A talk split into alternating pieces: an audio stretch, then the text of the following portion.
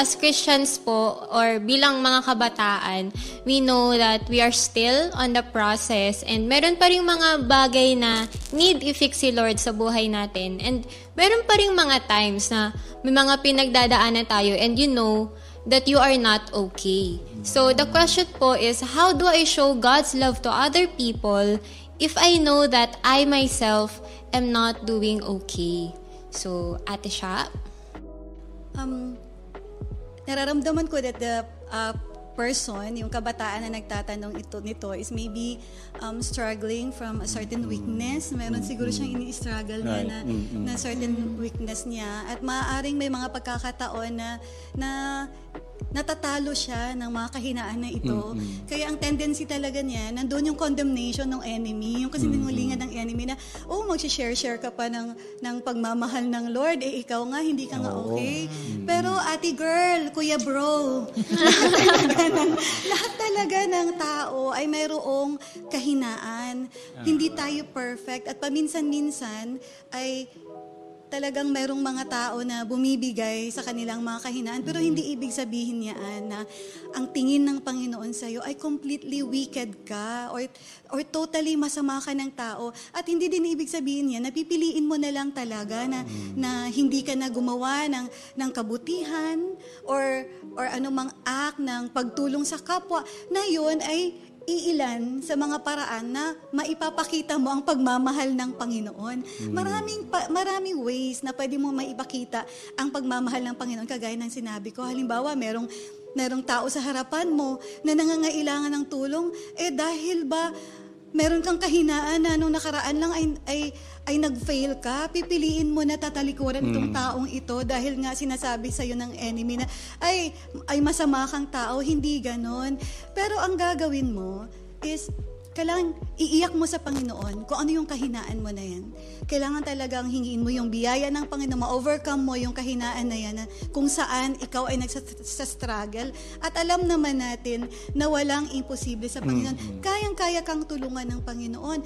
And when the time comes at habang nandoon ka na, na-overcome mo na yung situation mo na yan, then dadating ang pagkakataon na yung pamamaraan na pagbabahagi ng kabutihan ng pag-ibig ng Panginoon sa pamamagitan ng kanyang salita ay wala na yung condemnation ng enemy, wala na yung mm. kasinungalingan ng enemy dahil tinulungan ka na ng Lord na ma-overcome mo yung kahinaan mo.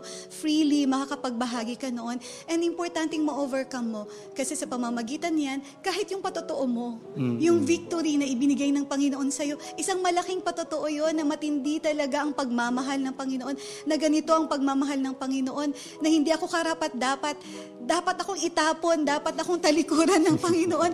Pero nung lumapit ako sa Panginoon, umingat ako ako sa Kanya, gano'n na lang katindi ang pagmamahal ng Panginoon na tinulungan niya ako. So, pag overcome mo yan, maari ka pa rin naman makapagbahagi ng, ng pag-ibig ng Lord sa maraming paraan, sa pagtulong, sa pagbigay, at sa iba-iba pang paraan na maari ka ilid ng Lord. Pero pag na-overcome mo yan, mas lalo na makakalapit ka ng freely at lalong maging makapangyarihan ang pagbahagi mo ng pag-ibig ng Panginoon kasi buhay na patotoo yun na ginawa ng Lord sa iyong buhay dahil mahal ka niya.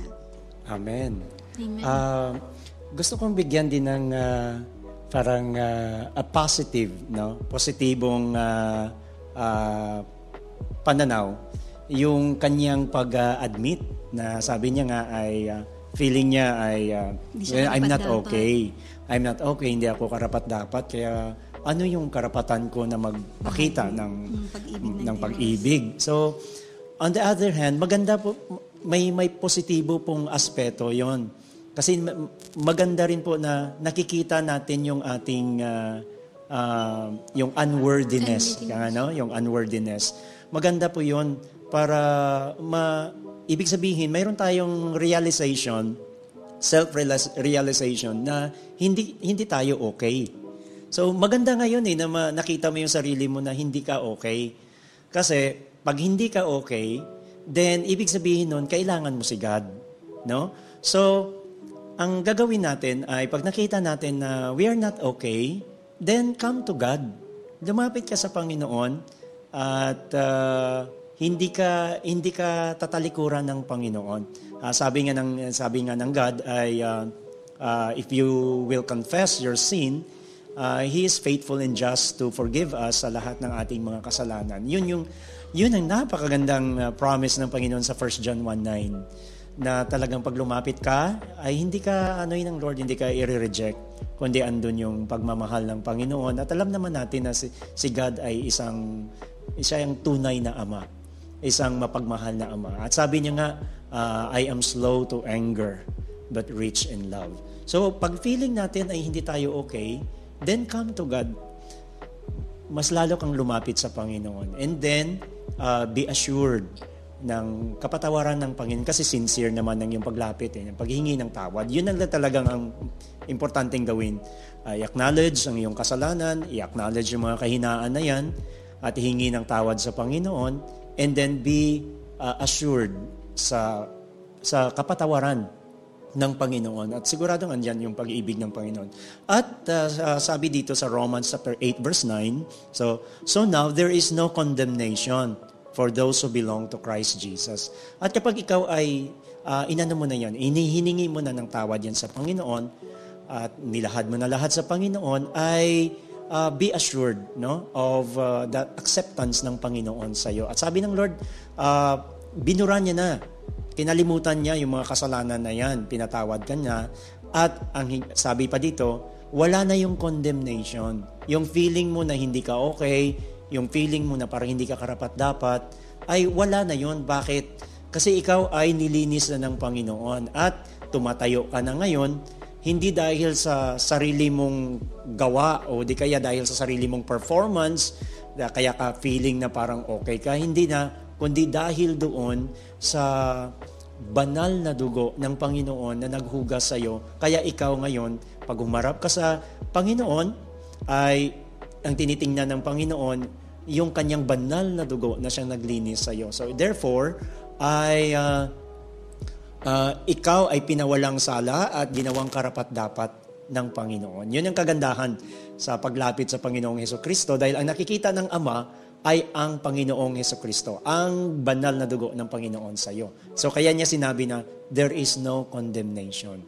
So ano yung antidote doon? Lumapit ka sa Panginoon. Pag feeling mo hindi ka ka-worthy, hindi ka worthy, hindi ka karapat-dapat, lumapit ka sa Panginoon. Patawarin ka ng Panginoon. At pag napatawad ka ng Panginoon, kailangan with all faith talaga na tayuan mo na yan na wala ng condemnation no? Wala na yung condemnation na yan. You are a new creation. Mahalaga din masyado yan kasi maraming iba na humingi na nga ng tawad pero hindi naman nila mapatawad yung sarili nila. hindi yan. Uh, ayaw ng Lord ng ganyan. So, yun yung assurance dito na nawala na yung condemnation. And so therefore, uh, you are free na ngayon na gawin ang uh, ang pag-share ng pag-ibig sa iba. At nakita natin dito na ano ba ang motivation? Bakit ano ang motivation ng pag-share ng pag-ibig sa iba? Ito lang yon. Kung paano ka pinatawad ng Diyos nung ikaw ay lumapit, kanina sabi mo, parang feeling condemned. Pero ngayon, pinatawad ka ng Panginoon, wala ng condemnation. So kung paano ka pinatawad ng Lord, gayon din, napatawarin mo yung iba. Kahit marami pang mga naglalaro-laro ng mga uh, reasons dyan, yung mga ganyan, ay patawarin mo ang mga tao na yon kung paano ka right there and then pinatawad ng Panginoon. At kung paano in-extend ng Lord ang kanyang pag-ibig sa iyo, ay wala ding atubili na i-share mo rin yung pag-ibig na yan. So ibig sabihin, talagang pag ikaw ay pinatawad na ng Diyos at alam mo na ikay minahal ng Panginoon, walang magiging hadlang sa iyong pag-express ng pag-ibig sa iba. So lumapit ka sa Panginoon at humingi ng tawad at i-accept ang forgiveness at ang pag-ibig ng Panginoon at i-share mo ito sa iba. Nararamdaman ko na kaya niya ito tinanong. Mm-hmm. Then meron siyang desire sa heart niya mm-hmm. na magbahagi ng pag-ibig ng Panginoon. Right. At Which alam mo, is, wow, yung desire na yun, oo, oh, ang ganda. Yan ay nanggaling sa Panginoon. Ibig sabihin, tinatawag ka ng Lord na lumapit sa Kanya. Right. At tutulungan ka ng Panginoon, lilinisin ka niya at ihahanda ka niya upang ikaw mismo ang magbahagi at ang buhay mo mismo ay maging patotoo ng kabutihan at pag-ibig ng Panginoon. At saka yung condemnation na yun, ano? Kung ikaw naman ay lumapit na sa Panginoon, yung si Satan lang yun eh. Mm-hmm. Ang uh, nagko-condemn kasi nakalagay doon sa Biblia na si Satan talaga accuser mm-hmm. of, of the, the brethren, na nag-accuse sa atin day and night, ha? Pero pag ikay pinatawad ng Panginoon, talagang pinatawad niya na totally. Sabi niya nga, di ba, sa kanyang salita, kahit gaano pa kaitim, gaano pa ka, kadumi, yung ating kasalanan ito ay pinap, pinapaputi niya kagaya ng isang snow. No? So kinakalimutan ng Panginoon ang past na yon. So let don't allow yung kaaway na i-condemn ka kasi ang Panginoon mismo ay tumang, tinanggap ka ng Panginoon. No? So enjoy uh, loving others and doing good sa ibang mga tao. Amen. So, ayan. So, let us always remember to acknowledge our unworthiness because in reality naman talaga wala naman talagang worthy sa ating lahat. It's all by the grace of God and ginawa ni Jesus sa cross para sa atin. And of course, be assured of His forgiveness. So, pag pinatawad ka na ni Lord, patawarin mo na rin ang iyong sarili. Yes. So, ano yun eh, importante yung, kasi pag nandun ka sa situation na yun, importante na ano ba yung voice na papakinggan mo? Yung voice ba ni Lord na wini-welcome ka or yung voice ng enemy na kinokondemn ka?